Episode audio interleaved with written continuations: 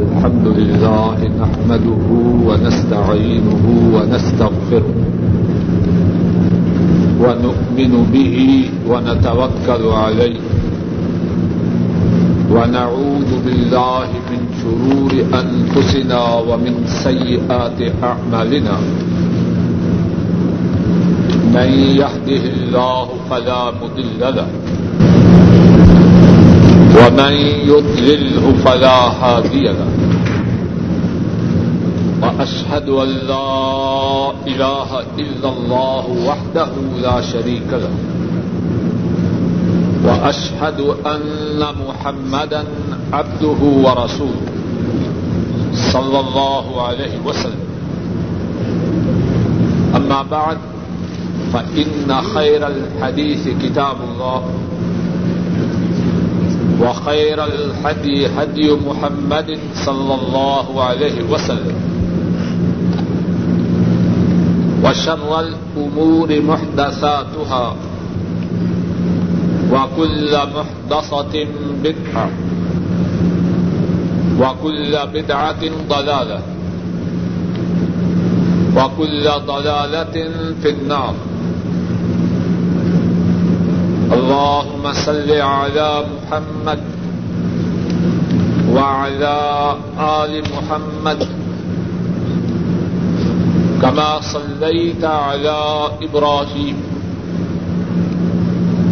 وعلى آل إبراهيم إنك حميد مجيد.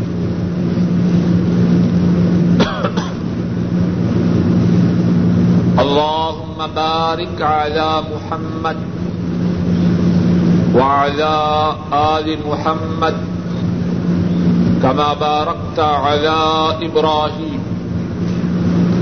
وعلى آل إبراهيم إنك حميد مجيد. رب اشرح لي صدري ويسر لي أمري. واحلل عقدة من لساني يفقه قولي. اللهم انفعنا بما علمتنا وعلمنا ما ينفعنا وزدنا علما. سبحانك لا علم لنا إلا ما علمتنا إنك أنت العليم الحكيم. باب ما يقول عند الخلاء. قال حدثنا آدم. قال حدثنا شعبة عن عبد العزيز بن سهيب قال سمعت أنسا رضي الله تعالى عنه يقول كان النبي صلى الله عليه وسلم إذا دخل الخلاء قال اللهم إني أعوذ بك من الخبث والخبائث.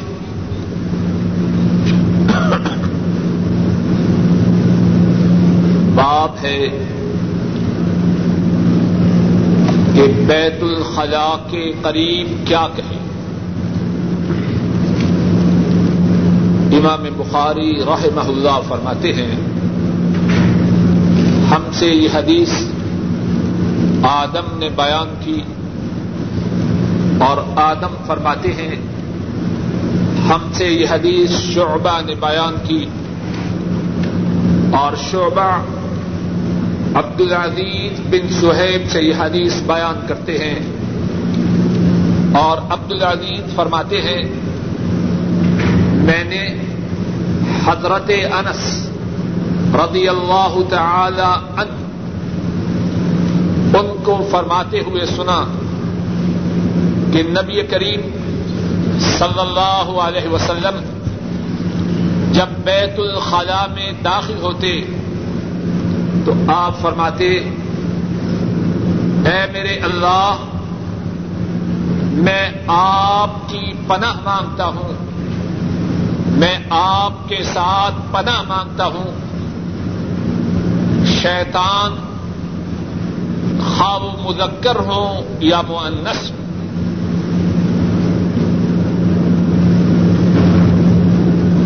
امام بخاری راہ اللہ اس باب میں یہ بات بتلانا چاہتے ہیں کہ جب کوئی شخص بیت الخلا لیٹرین جانے کا ارادہ کرے تو اس وقت کیا بات کہے؟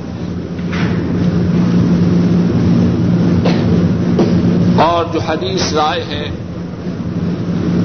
حضرت انس رضی اللہ تعالی عنہ اس حدیث کے راوی ہیں۔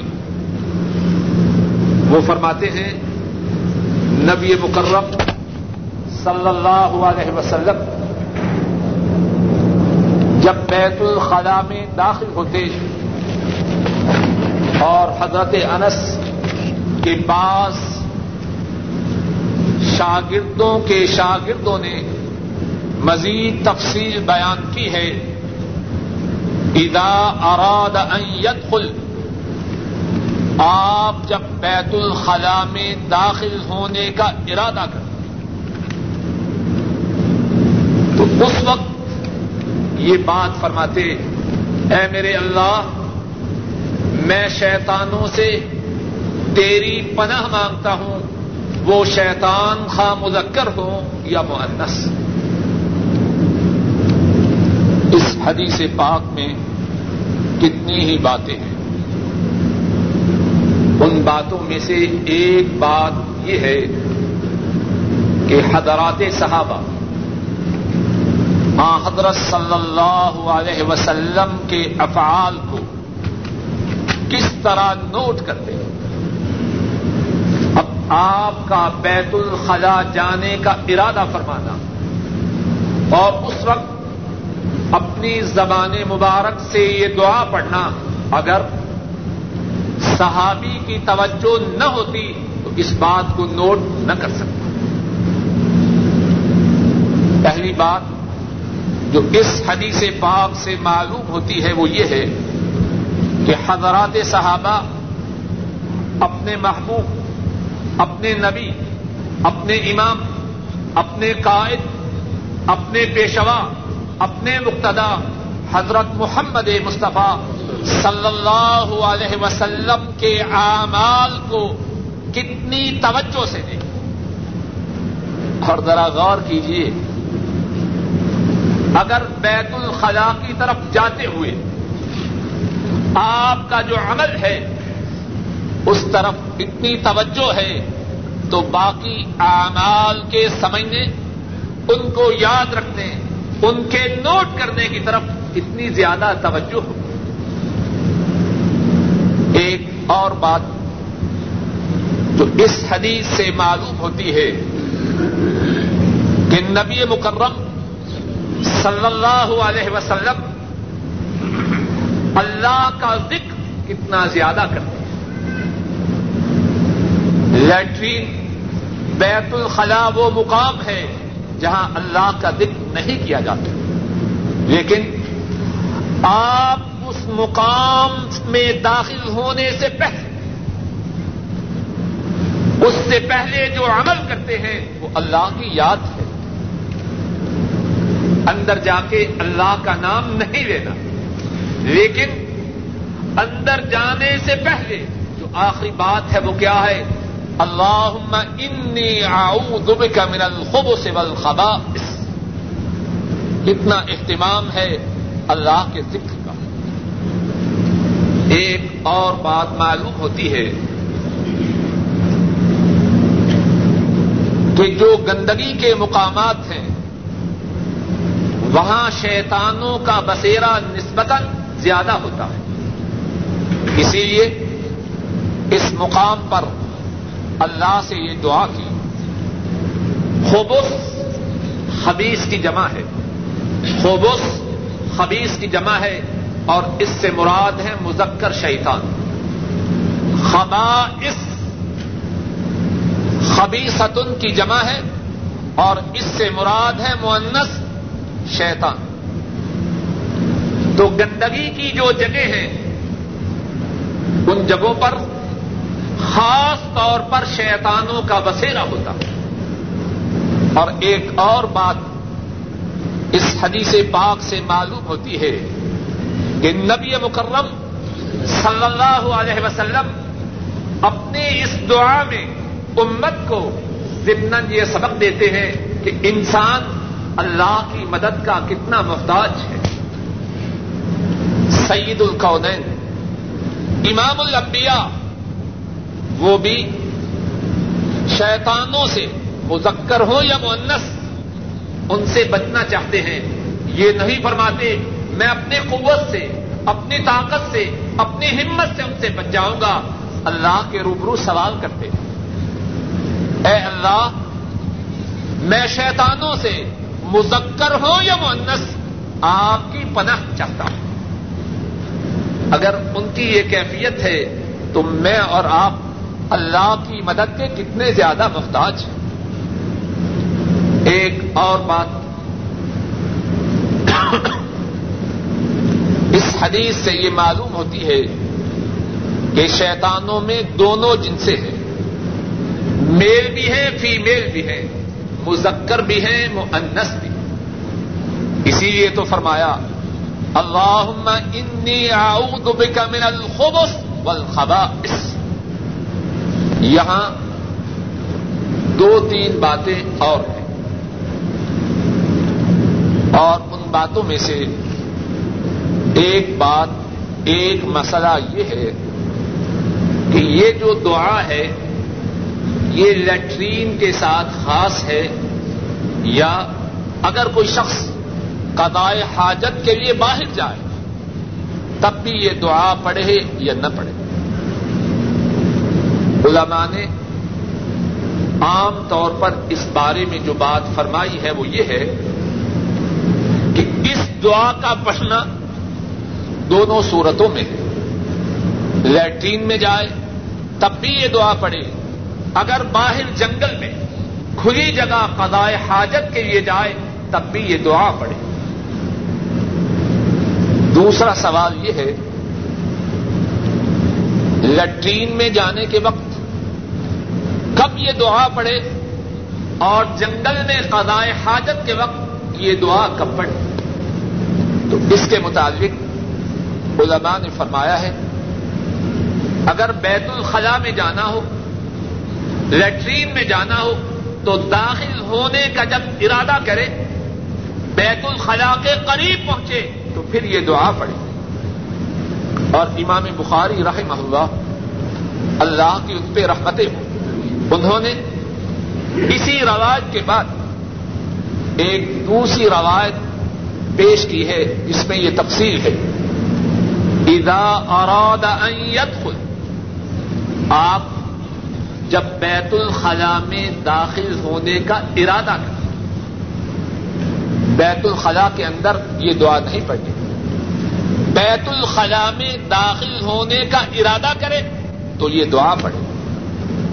اور اگر جنگل میں قضاء حاجت کے لیے جائے تو علماء فرماتے ہیں، اس صورت میں جب قضاء حاجت کے لیے تیار ہو، اپنے کپڑوں کو سمیٹے، اس وقت قضاء حاجت میں شروع ہونے سے پہلے یہ دعا پڑے تیسرا مسئلہ یہ ہے، اگر کوئی شخص لیٹرین میں داخل ہونے سے پہلے یا جنگل میں قضائے حاجت کے شروع کرنے سے پہلے یہ دعا پڑھنا بھول جائے تو پھر کیا کرے؟ تو علماء فرماتے ہیں، پھر اپنی زبان پہ یہ دعا نہ لائے، اپنے دل میں اس کا اعادہ کرے۔ اور آخری بات مقرر کہنا چاہتا ہوں کہ اللہ کو یاد کرنا اس کی اسلام میں کتنی اہمیت ہے۔ ایسے مقام پر بھی۔ اگر اللہ کو یاد نہیں کیا جا سکتا، تو اس سے فوراً پہلے اللہ کو یاد کیا گیا۔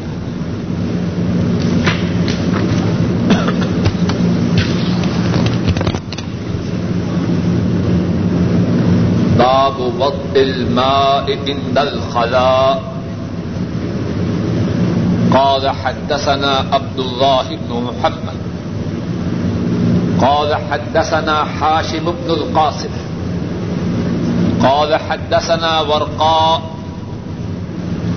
عن عبيد الله بن أبي يزيد عن ابن عباس رضي الله تعالى عنهما. أن النبي صلى الله عليه وسلم دخل الخلاء فوضعت له وضوءا. قال، من وضع هذا؟ فأخبر. فقال، اللهم فقهه في الدين. باب ہے، پانی کا بیت الخلا کے قریب رکھنا. پانی کا، بیت الخلا کے قریب رکھنا۔ امام بخاری رحمہ اللہ فرماتے ہیں،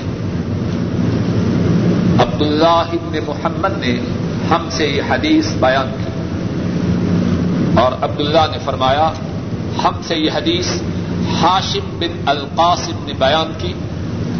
اور ہاشم فرماتے ہیں، ہم سے یہ حدیث ورقا نے بیان کی۔ اور ورقا اس حدیث کو عبید اللہ بن ابی یزید سے روایت کرتے ہیں اور عبید اللہ اس حدیث کو حضرت عبداللہ ابن عباس رضی اللہ تعالی عنہما ان سے اس حدیث کو روایت کرتے ہیں۔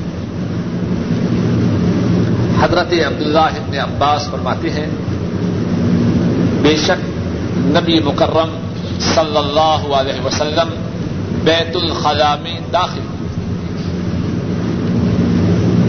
بس میں نے آپ کے وضو کا پانی وہاں رکھ دیا۔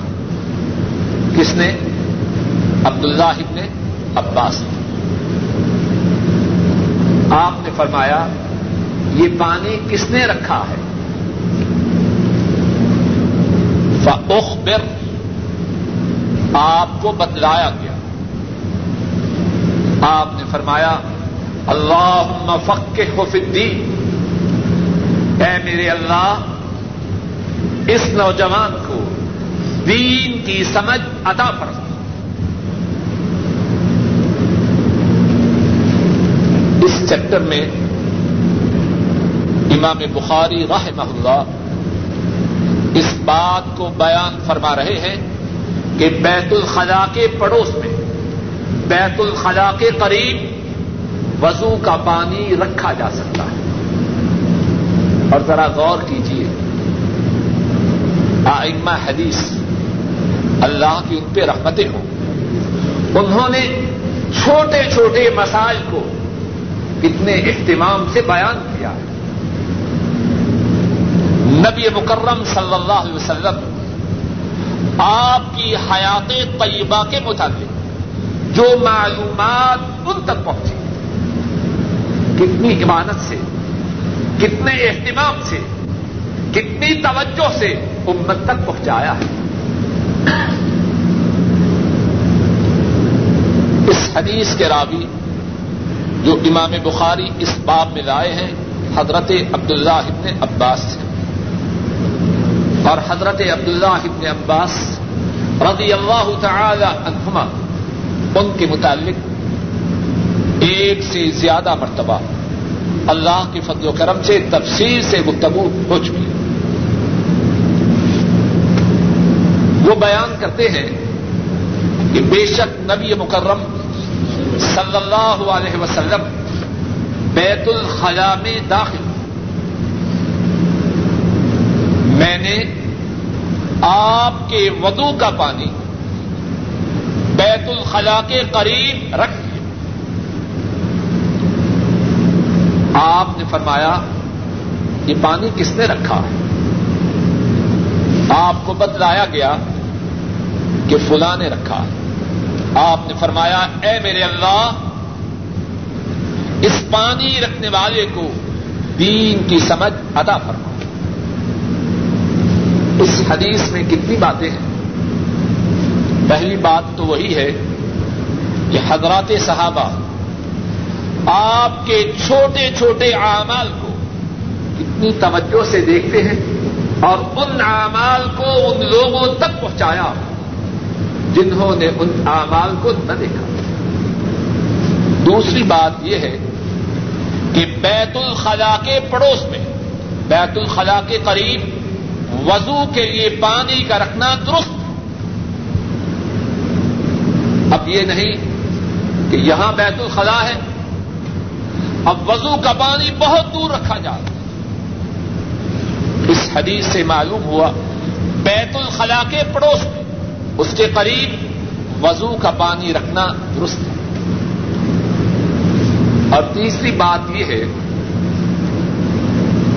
کہ نبی مکرم صلی اللہ علیہ وسلم آپ کی عام عادت مبارکہ تھی۔ جب آپ بیت الخلا میں جاتے، اس کے بعد وضو کرتے۔ گزشتہ درس میں بھی بات گزر چکی ہے۔ آ حضرت صلی اللہ علیہ وسلم اپنے آخری حج میں ہے۔ عرفات سے واپسی ہو رہی ہے۔ راستے میں ایک وادی کی طرف ہٹتے ہیں۔ پیشاب کرتے ہیں اور اس کے بعد وضو کرتے ہیں۔ یاد ہے یا بھول کے حضرت اسامہ رضی اللہ تعالی عنہ ان کو وضو کرواتے ہیں۔ آپ وضو سے فارغ ہوتے ہیں۔ حضرت اسامہ عرض کرتے ہیں، اے اللہ کے رسول صلی اللہ علیہ وسلم، نماز۔ کیا مقصد؟ آپ نے نماز نہیں پڑھی۔ سورج تو کتنی دیر کا غروب ہو چکا ہے۔ آپ فرماتے ہیں اسلا تو امامت نماز آگے جا کے۔ جو بات کہنا چاہتا ہوں وہ یہ ہے آپ نے پیشاب کیا۔ اگرچہ یہاں نماز نہیں پڑھی۔ نماز جا کے مزدلفہ میں پڑھی اور وہاں جا کے آپ نے دوسری مرتبہ وضو بھی کیا۔ لیکن پیشاب کے بعد فارغ ہوتے ہی وضو کیا۔ آپ کی عام عادت مبارکہ یہ تھی کہ جب بھی بیت الخلا سے فارغ ہوتے وضو کرتے۔ اور اس حدیث میں یہ بات بھی سمجھ آتی۔ حضرت صلی اللہ علیہ وسلم تو بیت الخلا میں داخل ہوئے۔ عبداللہ ابن عباس جو اس وقت چھوٹی عمر کے ہیں، وہ بھی اس بات کو جانتے سمجھتے ہیں کہ آپ بیت الخلا سے فارغ ہونے کے بعد وضو کرتے ہیں۔ اسی لیے بیت الخلا کے باہر پانی رکھتے ہیں تاکہ آپ وضو کرتے اور گزشتہ درس میں معطا امام مالک کے حوالہ سے یہ حدیث بھی گزر چکی ہے۔ آپ نے فرمایا ان خیر اعمالکم الصلاۃ جان لو، سمجھ لو، تمہارے اعمال میں سے سب سے بہترین عمل وہ نماز ہے۔ يحافظ على الوضوء۔ الا اور فرمایا ودو کی حفاظت وہی کرے گا جس کے سینا میں ایمان۔ ہر وقت باودو رہنا۔ یہ ایمان کی علامتوں میں سے ایک علامت۔ تو بات اس حدیث کے متعلق ہو رہی ہے۔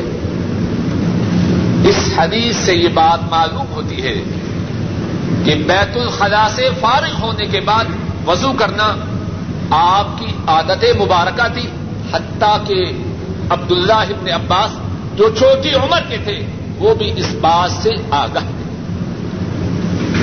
ایک اور بات جو اس حدیث سے معلوم ہوتی ہے، وہ یہ ہے، عبداللہ ابن عباس رضی اللہ تعالی عنہما، ان کے دل میں رسول مکرم صلی اللہ علیہ وسلم کی خدمت کا کتنا جذبہ ہے۔ بات چھوٹی ہے، لیکن توجہ کی محتاج ہے۔ چھوٹا شخص شاگرد ہو، بیٹا ہو، ایک یہ ہے کہ اس کو کام کہا جائے اور وہ کرے۔ اس میں بھی سعادت ہے۔ لیکن اس سے بڑی سعادت یہ ہے کہ بغیر کہے ہوئے وہ اپنے طور پہ خدمت کریں۔ عبداللہ ابن عباس ان سے کہا تو نہیں گیا۔ اور پھر وہ اس گھر کے رہنے والے بھی نہیں۔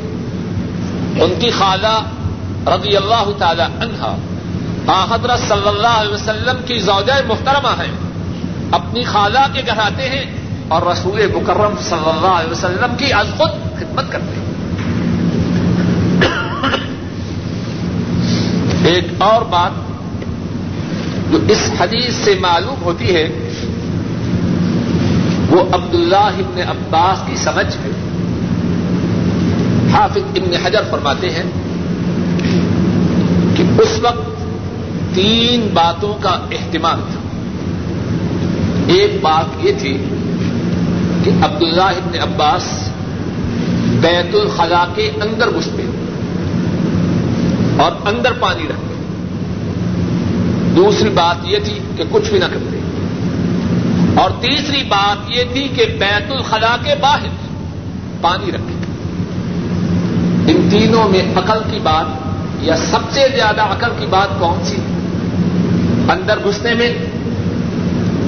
اس وقت بے پردگی کا اہتمام تھا، جبکہ پردے کا شدت سے اہتمام کیا جاتا ہے۔ اگر کچھ بھی نہ کرتے، اس میں کون سی سمجھ کی بات؟ ہے حکمت، دانائی۔ سمجھ کی بات یہ ہے، پانی بھی رکھا اور بیت الخلا کے باہر۔ رکھا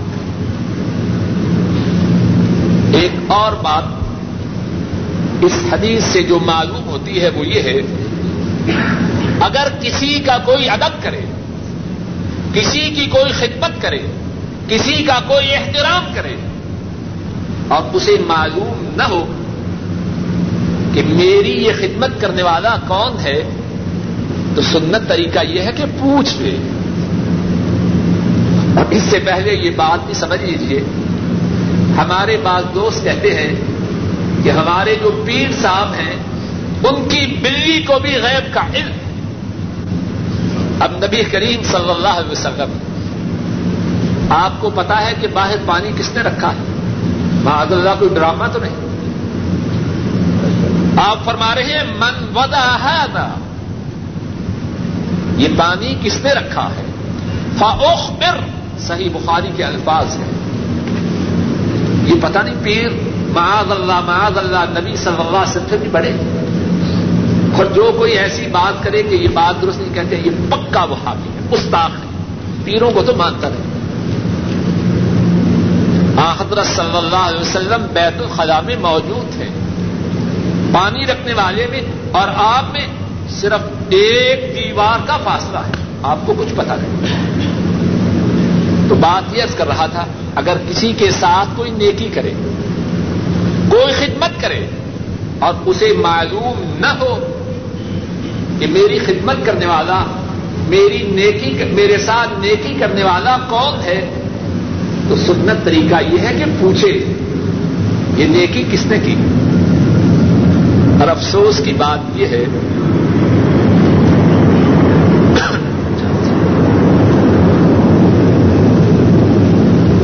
پوچھنا تو دور کی بات، ہم میں سے کتنے ایسے ہیں کہ جس نے نیکی کی ہو، کوشش کرتے ہیں کہ اس کے نام کو بالکل دبا جائے۔ کوئی ان کی خدمت کرے، کوئی ان کے ساتھ احسان کرے، کوئی ان کے ساتھ نیکی کرے، اس کو پسند کرتے ہیں۔ لیکن انتہائی کوشش سے نیکی والے کا نام دبانا چاہتے یہ مسلمان کا شیون ہے۔ رسول مکرم صلی اللہ علیہ وسلم کی سیرت متحرہ اس کے برعکس اور پوچھے بھی کیوں؟ اس لیے کہ اس سے اور مانگے۔ نہیں۔ تاکہ اس کی نیکی کا، اس کی خدمت کا، اس کے احسان کا اس کو بدلا دے۔ ایک اور بات جو اس حدیث پاک سے معلوم ہوتی ہے حضرت صلی اللہ علیہ وسلم کو جب بتلایا جاتا ہے کہ پانی رکھنے والے عبداللہ ابن عباس ہیں، تو ان کے لیے دعا کرتے ہیں اللہ فکر ہو الدین اے اللہ، اس نوجوان نے میری خدمت کی ہے، تو اس کو دین کی سمجھ ادا فرما۔ اس سے کیا معلوم ہوا؟ اگر کوئی خدمت کرے، کوئی نیکی کرے، کوئی احسان کرے، اس کے بدلا کی جو مصنون صورتیں ہیں ان ان میں سے ایک صورت یہ ہے کہ نیکی کرنے والے کے لیے دعا کی جائے۔ اور پھر ایک اور بات معلوم ہوتی ہے۔ کہ دعائیں کتنی زیادہ ہیں۔ عمر میں اضافہ کی دعا، مال میں اضافہ کی دعا، اولاد میں اضافہ کی دعا، کتنی دعائیں لیکن ان دعاؤں میں سے اس دعا کا خاص مقام ہے کتنی اعلی ہے یہ دعا۔ اے اللہ، اس کو دین کی سمجھ ادا کرنا اپنے چچیرے بھائی کی خدمت پر ان کے لیے دعا نہ کریں۔ اور اس کا یہ مقصد بھی نہیں کہ مال و دولت میں اضافہ کی یا اولاد میں اضافہ کی دعا بیکار ہے۔ آ حضرت صلی اللہ علیہ وسلم سے ایسی دعائیں کرنا بھی ثابت ہے۔ اور پہلے گزر چکا ہے۔ جب ام سلیم رضی اللہ تعالی عنہ آ حضرت صلی اللہ علیہ وسلم کی خدمت میں حاضر ہوتی ہے اور عرض کرتی ہیں، اے نبی مکرم صلی اللہ علیہ وسلم، آپ کا یہ چھوٹا سا خادم انس ہے، اس کے لیے دعا کی۔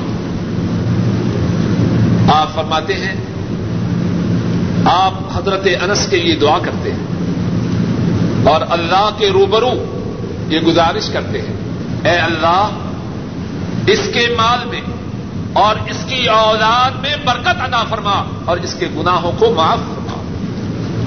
مقصد یہ ہے، اس حدیث کا مقصد یہ نہیں کہ دین کی سمجھ کے علاوہ اور کوئی دعا نہ کرنی چاہیے۔ یہ مقصد نہیں۔ مال میں اضافہ، اولاد میں اضافہ۔ اگر اللہ کی فرما برداری کا سبب ہو، اس میں خیر و برکت ہے۔ تباہی تب ہے جب مال و دولت اللہ کی نافرمانی کا ذریعہ بنے۔ اور پھر حضرت صلی اللہ علیہ وسلم کی یہ دعا اللہ کیسے قبول کرتے ہیں؟ پہلے بات گزر چکی ہے۔ اشارہ کرتا ہوں۔ عبداللہ ابن عباس وہ ہے عمر فاروق رضی اللہ تعالی عنہ۔ ان کی مجلس میں بڑی بڑی عمر کے صحابہ بیٹھتے۔ ہر کسو ناقص کو ان کی مجلس میں بیٹھنے کی ضرورت نہیں۔ عمر فاروق کون سی معمولی شخصیت ہے؟ لیکن ایک ننا منا صحابی، وہ بھی بڑے بڑے بزرگ صحابہ کے ساتھ ان کی مجلس میں بیٹھتا۔ ہوں اور بیٹھتا ہی نہیں۔ عمر فاروق رضی اللہ تعالی عنہ اپنی مجلس میں اس کو خاص مقام ادا فرماتے۔ اور وہ ننا منا صاحبی عبداللہ ابن عباس ہے۔ اور عمر رضی اللہ تعالی عنہ فرمایا کرتے ہیں، میرے دل میں جو عبداللہ کی محبت ہے، اپنے بیٹے عبداللہ کی نہیں، عبداللہ ابن عباس کی۔ میرے دل میں عبداللہ ابن عباس کی جو محبت ہے، اس پہ مجھے کوئی ملامت نہ کرے۔ اور ایک موقع پر بڑے بڑے صحابہ اعتراض کرتے ہیں اے امیر المومنین ہمارے بھی بیٹے ہیں، جو عبداللہ ابن عباس کے ہم عمر ہیں۔ وہ تو وہ تو آپ کی مجلس میں نہیں بیٹھ سکتے۔ عبداللہ ابن عباس کو یہ امتیازی مقام کیوں حاصل؟ عمر فاروق فرماتے اچھا ٹھیک ہے۔ بڑے بڑے صحابہ سے فرماتے ہیں اذا جاء نصر اللہ والفتح ورأيت الناس يدخلون في دين الله افواجا فسبح بحمد ربك واستغفر انه كان توابا. فرماتے ہیں، بتلاؤ، قرآن کریم کی اس صورت سے کیا مراد ہے؟ صحابہ اپنے اپنے خیالات کا اظہار کرتے ہیں۔ عبداللہ ابن عباس سے مخاطب ہوتے ہیں۔ فرماتے ہیں، عبداللہ بتلاؤ اس صورت کا کیا مقصد ہے؟ حضرت عبداللہ ابن عباس کہتے ہیں، قرآن کریم کی اس صورت میں اللہ نے اپنے حبیب صلی اللہ علیہ وسلم کو اس بات کی اطلاع دی ہے کہ اے حبیب اکرم، آپ نے اپنے تبلیغی مشن کو پورا کر دیا، اب آخرت کی تیاری کرو۔ ہماری ملاقات کی تیاری کرو۔ حضرت عمر فرماتے ہیں، قرآن کریم کی جو تفسیر عبداللہ ابن عباس نے کی ہے، وہی تفسیر میں جانتا ہوں۔ اللہ فکے ہو الدین۔ آ، حضرت صلی اللہ علیہ وسلم اپنے رب سے عبداللہ ابن عباس کے لیے دعا کرتے ہیں، اللہ اپنے حبیب صلی اللہ علیہ وسلم کی دعا کو قبول فرماتے ہیں۔ پڑھیے جی۔ باب لا تستقبل قبلہ۔ بغائط او بول۔ الا عند البناء جدار او نحبه قال حدثنا آدم۔ قال حدثنا ابن أبي ذئب قال حدثنا الزهري عن عطاء ابن يزيد الليسي عن أبي أيوب الأنصاري رضي الله تعالى عنه قال قال رسول الله صلى الله عليه وسلم، اذا اتى احدكم الغائط فلا يستقبل القبلة ولا يولها ظهره شرقوا او غربوا باب ہے اس بارے میں کہ پاخانہ کے وقت یا پیشاب کے وقت قبلہ کی طرف منہ نہ کرے، مگر عمارت میں دیوار ہو یا کوئی اور چیز ہو جو اس کے اور قبلہ کے درمیان حائز امام بخاری راہ اللہ فرماتے ہیں، ہم سے یہ حدیث آدم نے بیان کی۔ اور آدم فرماتے ہیں، ہم سے یہ حدیث ابن ابی زید نے بیان کی۔ اور ابن ابی زیب فرماتے ہیں، ہم سے یہ حدیث زہری نے بیان کی اور زہری عطاب یزید السی سے روایت کرتے ہیں اور عطاب یزید ابو ایوب الانصاری رضی اللہ تعالی ان ان سے یہ حدیث بیان کرتے ہیں۔ حضرت ابو ایوب الانصاری رضی اللہ تعالی ان وہ فرماتے ہیں، رسول اللہ صلی اللہ علیہ وسلم نے ارشاد فرمایا، تم میں سے جب کوئی قضائے حاجت کے لیے آئے تم میں سے جب کوئی قضائے حاجت کے لیے آئے، قبلہ کی طرف اپنے منہ کو نہ کرے اور نہ ہی قبلہ کی طرف اپنی پشت کو کرے۔ مشرق و مغرب کی طرف ہو جاؤ۔ شرق مشرق کی طرف ہو او غرب یا مغرب کی طرف ہو۔ امام بخاری راہ اللہ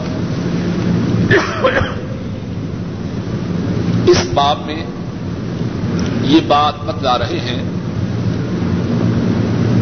کہ قضائے حاجت کے وقت پاخانہ کی صورت ہو یا پیشاب کی، دونوں صورتوں میں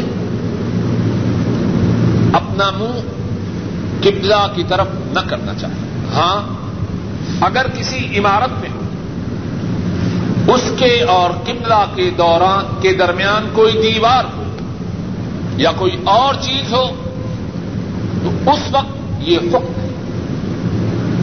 ابھی بعد میں انشاءاللہ اس مسئلہ کے متعلق تفصیل سے ارض کریں۔ اس حدیث کی جو صنعت ہے، اس میں رسول مکرم صلی اللہ علیہ وسلم سے حدیث بیان کرنے والے جو صحابی ہیں، کتنے مبارک صحابی ہیں، کتنے پیارے صحابی ہیں۔ وہ حضرت ابو ایوب الانصاری رضی اللہ تعالی عنہ۔ اور پتا ہے حضرت ابو ایوب الانصاری کون تھے؟ ہے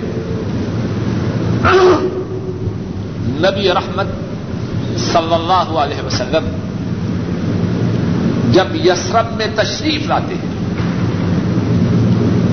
یسرف کے مسلمان انتہائی شادہ و فرحا انتہائی خوش ہے اور خوش کیوں نہ ہو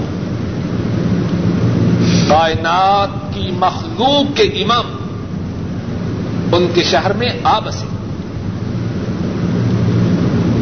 حضرت صلی اللہ علیہ وسلم اپنی سواری پہ سوار ہے ہر کسی کی خواہش ہے۔ آپ کی ضیافت، آپ کی مہمان نوازی کا شرف مجھے نصیب ہو جائے۔ اور یہ شرف کوئی معمولی شرف نہیں۔ ان کی مہمان نوازی، جن ایسا اللہ کی مخلوق میں نہ ان سے پہلے تھا، نہ ان کے زمانہ مبارک میں تھا اور نہ قیامت تک کوئی ہوگا ابو ایوب الانصاری رضی اللہ تعالی عنہ۔ وہ بھی طلبگاروں میں ہیں۔ یسرف کے رہنے والے اپنی اپنی فرمائش پیش کرتے ہیں اور آپ کی سواری کو روکنے کی کوشش کرتے ہیں۔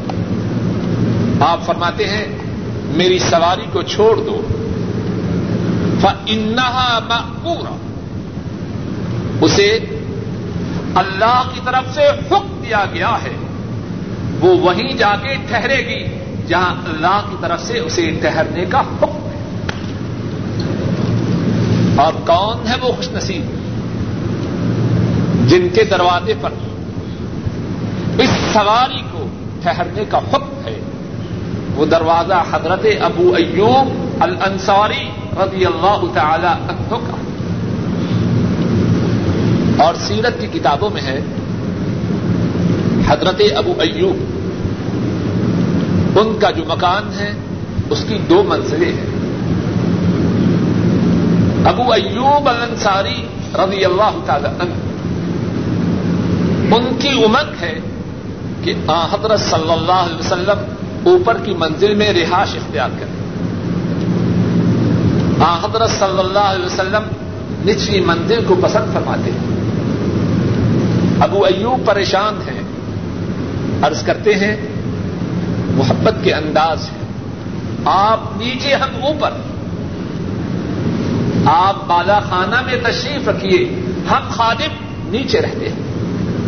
آپ فرماتے ہیں، ابو ایوب، بات یہ ہے کہ نچلی منزل ہمارے لیے زیادہ مناسب۔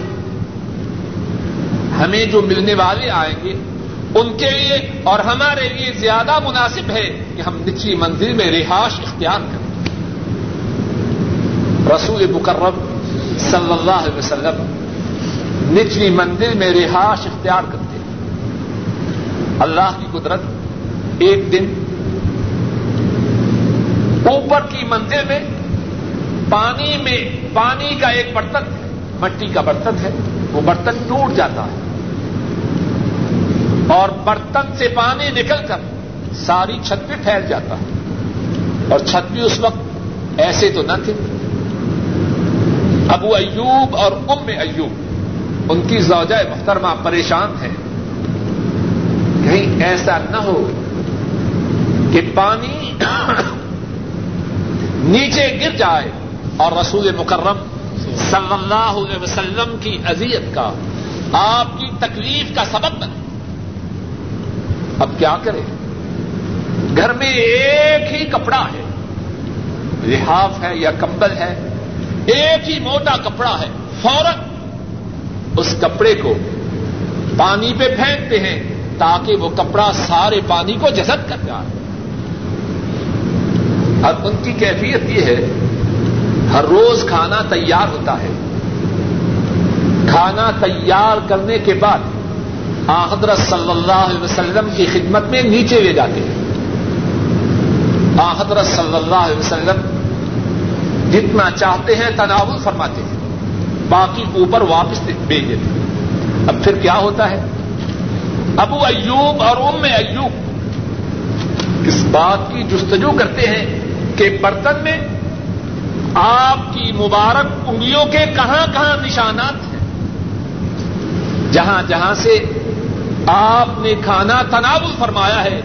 ابو ایوب اور ام ایوب اسی مقام سے کھانا کھانے کی ابتدا کرتے ہیں۔ اور دن گزر رہے ہیں۔ ایک دن کھانا نیچے آتا ہے اور پھر کھانا اوپر جاتا ہے اور سارے کا سارا کھانا اسی طرح ہے جس طرح کیا ام ایوب اور ابو ایوب پریشان تھے۔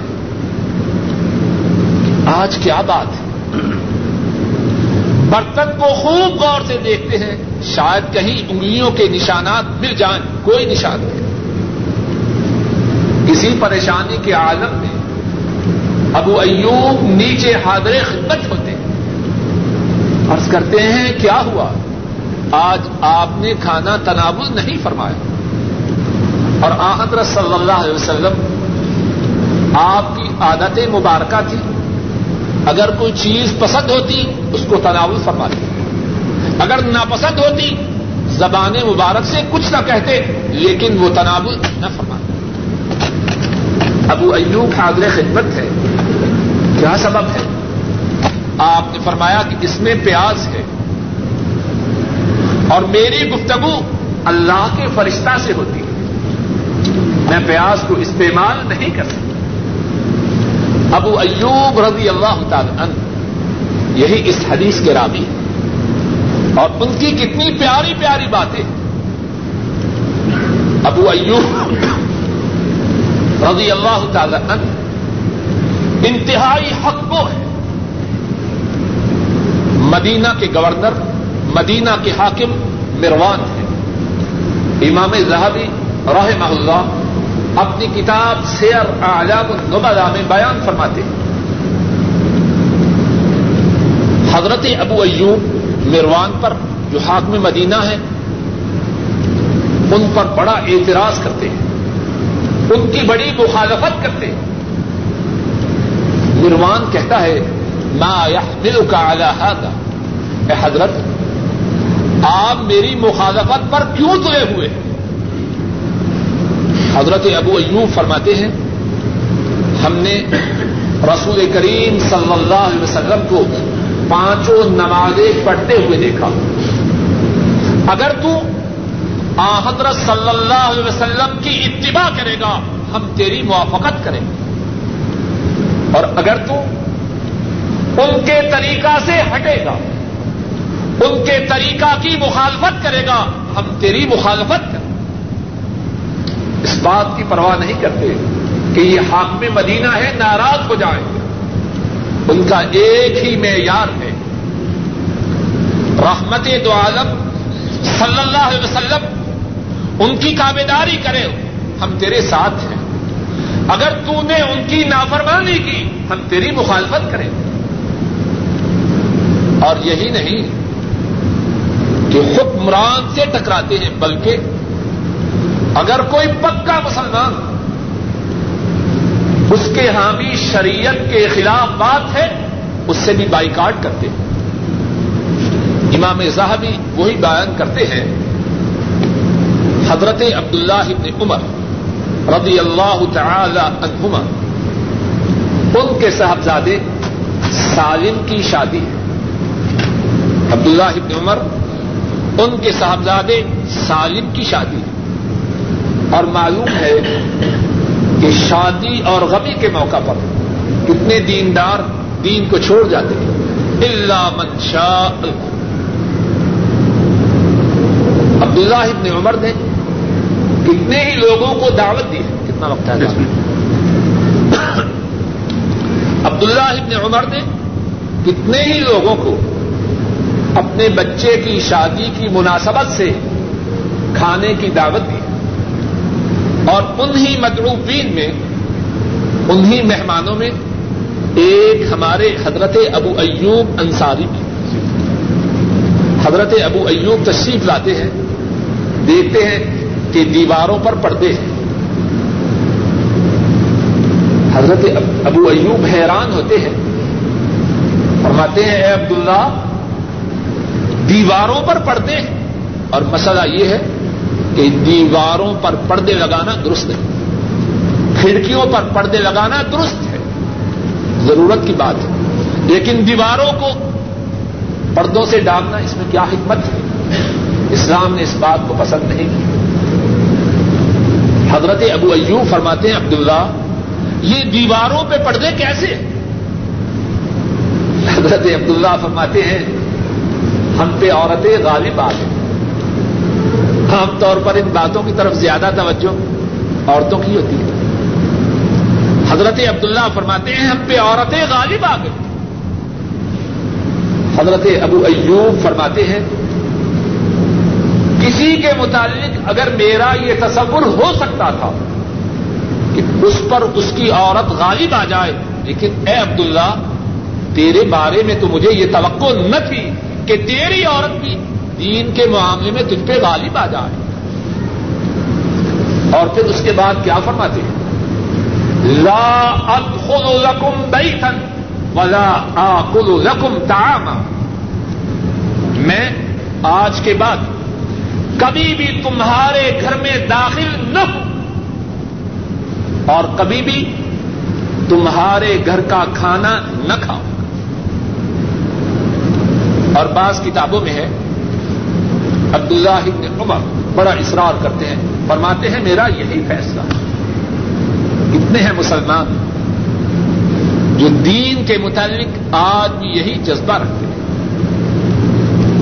بلکہ بات یہ ہے، اب دینی کسی بات پہ اگر کوئی صحیح موقف اختیار کرے تو کہتے ہیں جی، اسے سمجھ ہی نہیں۔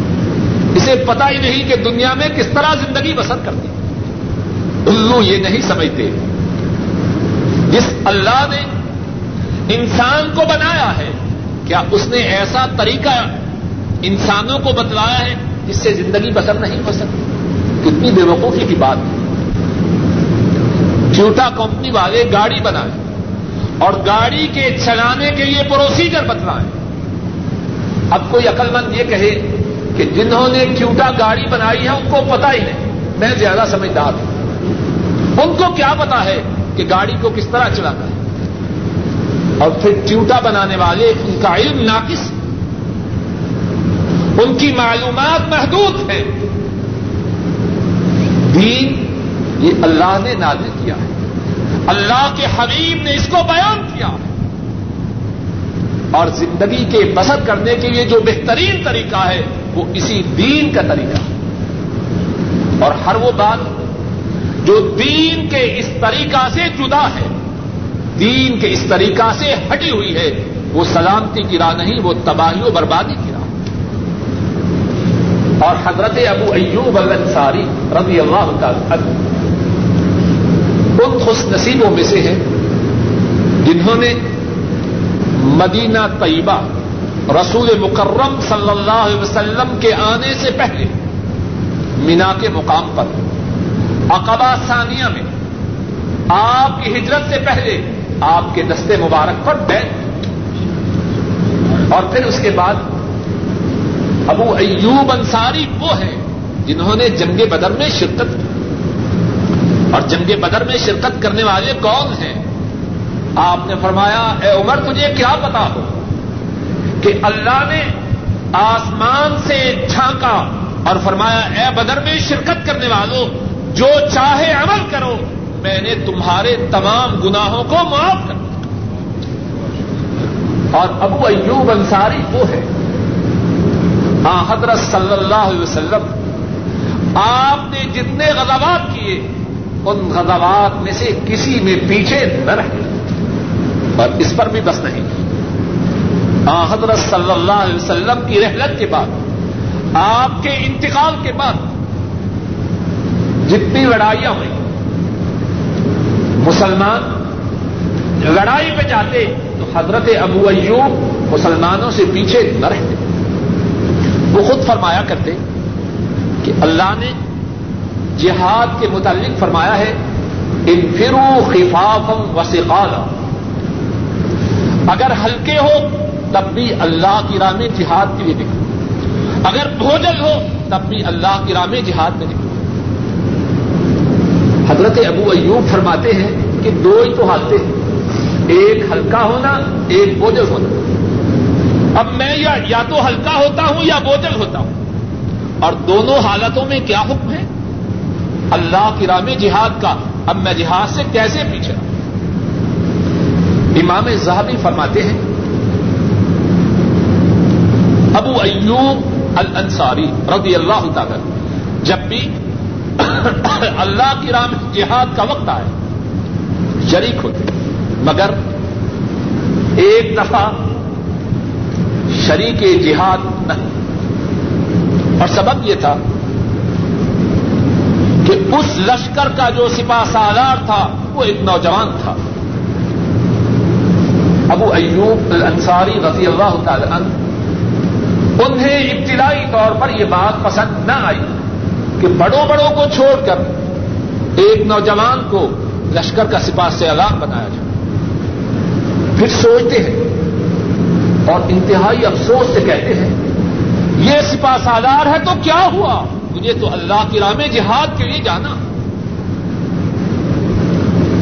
اور اسی جہاد میں جو سپاہ سالار تھا وہ یزید بن معاویہ رضی اللہ تعالی عنہ رومیوں سے جنگ کے لیے جا رہے ہیں۔ اب کیا ہوتا ہے؟ حضرت ابو ایوب جاتے راستے ہی میں بیمار ہو جاتے ہیں۔ یزید بن معاویہ جو امیر لشکر ہے ان کی تیمارداری کے لیے، ان کی عادت کے لیے حاضر خدمت ہوتا ہے۔ عرض کرتا ہے، فرمائیے آپ کی کوئی حاجت، کوئی خواہش؟ حضرت ابو ایوب فرماتے ہیں ہاں میری خواہش اور خواہش یہ ہے کہ تم اللہ کے دشمنوں سے جہاد کے لیے جا رہے اگر میں مر جاؤں، مجھے یہاں چھوڑ کے نہ جاؤ جہاں تک تم جاؤ، میری ناش کو بھی اپنے ساتھ اٹھائے رہا زندہ بھی مجاہد، اور مرنے کے بعد بھی خواہش یہ ہے کہ اللہ کی راہ میں جہاد کے لیے جو فوج جا رہی ہے، میں اس کے ساتھ اگر زندہ نہیں جا سکا تو مردہ حالت میں بھی زیادہ سے زیادہ فاصلہ کرنا اور فرمایا، جب تم مجھے اس سے آگے نہ لے جا سکو، تمہارے جانے کی راہیں مسدود ہو جائیں، بند ہو جائیں، تو وہی مجھے دفن کر دیں اللہ کی حکمت راستے ہی میں حضرت ابو ایوب رضی اللہ تعالی عنہ فوت ہو جاتے ہیں۔ یزید ان کی وسیعت کی تعمیر کرتا ہوں۔ ان کی ناش مبارک کو اپنے ساتھ اٹھائے لے جاتے ہیں۔ یہاں تک کہ کسن دنیا کی دیواروں کے پاس پہنچتے اس سے آگے مسلمان نہیں جا سکتے۔ وہی حضرت ابو ایوب دفن یہی حضرت ابو ایوب الانصاری رضی اللہ تعالیٰ اس حدیث کے راوی ہیں۔ اللہ نے توفیق ادا فرمائی۔ تو آئندہ درس میں اس حدیث کو پڑھیں گے۔ اللہ مالک الملک اپنے فضل و کرم سے ہم سب کی تمام گناہوں کو معاف فرمائے۔ نبی مکرم صلی اللہ علیہ وسلم کی حدیث پاک کو پڑھنے پڑھانے سمجھنے سمجھانے اور عمل کرنے کی توفیق عطا فرمائے۔ اے اللہ اپنے فضل و کرم سے کویت کے مسلمانوں کی مدد فرما اے اللہ، اپنے فضل و کرم سے کویت کے مسلمانوں کی مدد فرما اے اللہ کویت کے مظلوم مسلمانوں کی مدد فرما اے اللہ، اپنے فضل و کرم سے کویت کی سرزمین کو ظالموں، فاسقوں، فاجروں کے قدموں سے پاک فرما اے اللہ، اپنے فضل و کرم سے ظالموں، فاسقوں، فاجروں پر اپنے عذاب کو نادر فرما۔ اے اللہ، اپنے فضل و کرم سے سعودی عرب کی حفاظت فرما۔ اے اللہ، اپنے فضل و کرم سے سعودی عرب کی حفاظت فرما۔ اے اللہ، جو لوگ سعودی عرب کو کسی قسم کا نقصان پہنچانا چاہتے ہیں، اے اللہ، اپنے فضل و کرم سے ان کو تباہ و برباد فرما۔ اے اللہ، اپنے فضل و کرم سے ہندوستان کے، کشمیر کے، فلسطین کے، ایریٹیریا کے، افریقہ کے، صومال کے اے اللہ ساری کائنات کے مسلمانوں کی مدد فرما۔ اے اللہ افغانستان کے مجاہدین کی مدد فرما۔ اے اللہ دنیا میں اسلام کا بول بالا فرما۔ اے اللہ دنیا میں اسلام کا بول بالا فرما۔ اے اللہ دنیا میں اسلام کا بول بالا فرما۔ اے اللہ ہمارے گناہوں کو معاف فرما۔ اے اللہ اپنے فضل و کرم سے آنے والی تمام مصیبتوں سے محفوظ فرما۔ اے اللہ، ہمارے بوڑھے ماں باپ پہ رحم فرما۔ اے اللہ، ان کی بیماریوں کو صحت سے بدل دے۔ اے اللہ، ان کی نیک حاجات کو پورا فرما۔ اور اے اللہ، جن کے ماں باپ فوت ہو چکے ہیں، ان کے گناہوں کو معاف فرما۔ اے اللہ، ہمارے بہن بھائیوں پہ رحم فرما۔ اور اے اللہ، ہمارے جو بہن بھائی فوت ہو چکے ہیں، ان کے گناہوں کو معاف فرما۔ اے اللہ ہمارے بیوی بچوں پہ رحم فرما۔ اے اللہ ہمارے بیوی بچوں کو ہماری آنکھوں کی ٹھنڈک بنا۔ اے اللہ ہمارے گھروں میں دین کو جاری و ساری فرما۔ اے اللہ ہمارے اے اللہ ہمارے گھروں میں دین کو جاری و ساری فرما۔ اے اللہ تمام مسلمانوں کی مدد فرما۔ اے اللہ بے روزگاروں کو اس کے حلال عطا فرما۔ اے اللہ پریشانوں کی پریشانیوں کو دور فرما۔ اے اللہ بے ہدایتوں کو ہدایت عطا فرما۔ اے اللہ بے اولادوں کو نیک اولاد عطا فرما۔ اور اے اللہ جو اولاد والے ہیں، ان کی اولادوں کو نیک بنا۔ اے اللہ ہماری پریشانیوں کو دور فرما۔ اے اللہ ایمان پہ زندہ رکھ۔ اور اے اللہ، اسلام پہ ہمارا خاتمہ فرما۔ اے اللہ، اپنے فضل و کرم سے کل قیامت کے دن اپنے حبیب اکرم صلی اللہ علیہ وسلم کی شفات ادا فرمانا۔ اے اللہ، ان کے حوض کوثر سے، ان کے دست مبارک سے پانی نصیب فرمانا۔ اور جنت الفردوس میں ان کی ہمسائی ادا فرمانا۔ ربنا تقبل منا انك انت السميع العليم وتب علينا انك انت التواب الرحيم وصلى الله تعالى على خير خلقه وعلى آله وأصحابه وأهل بيته وأتباعه إلى يوم الدين. آمين. يا رب العالمين.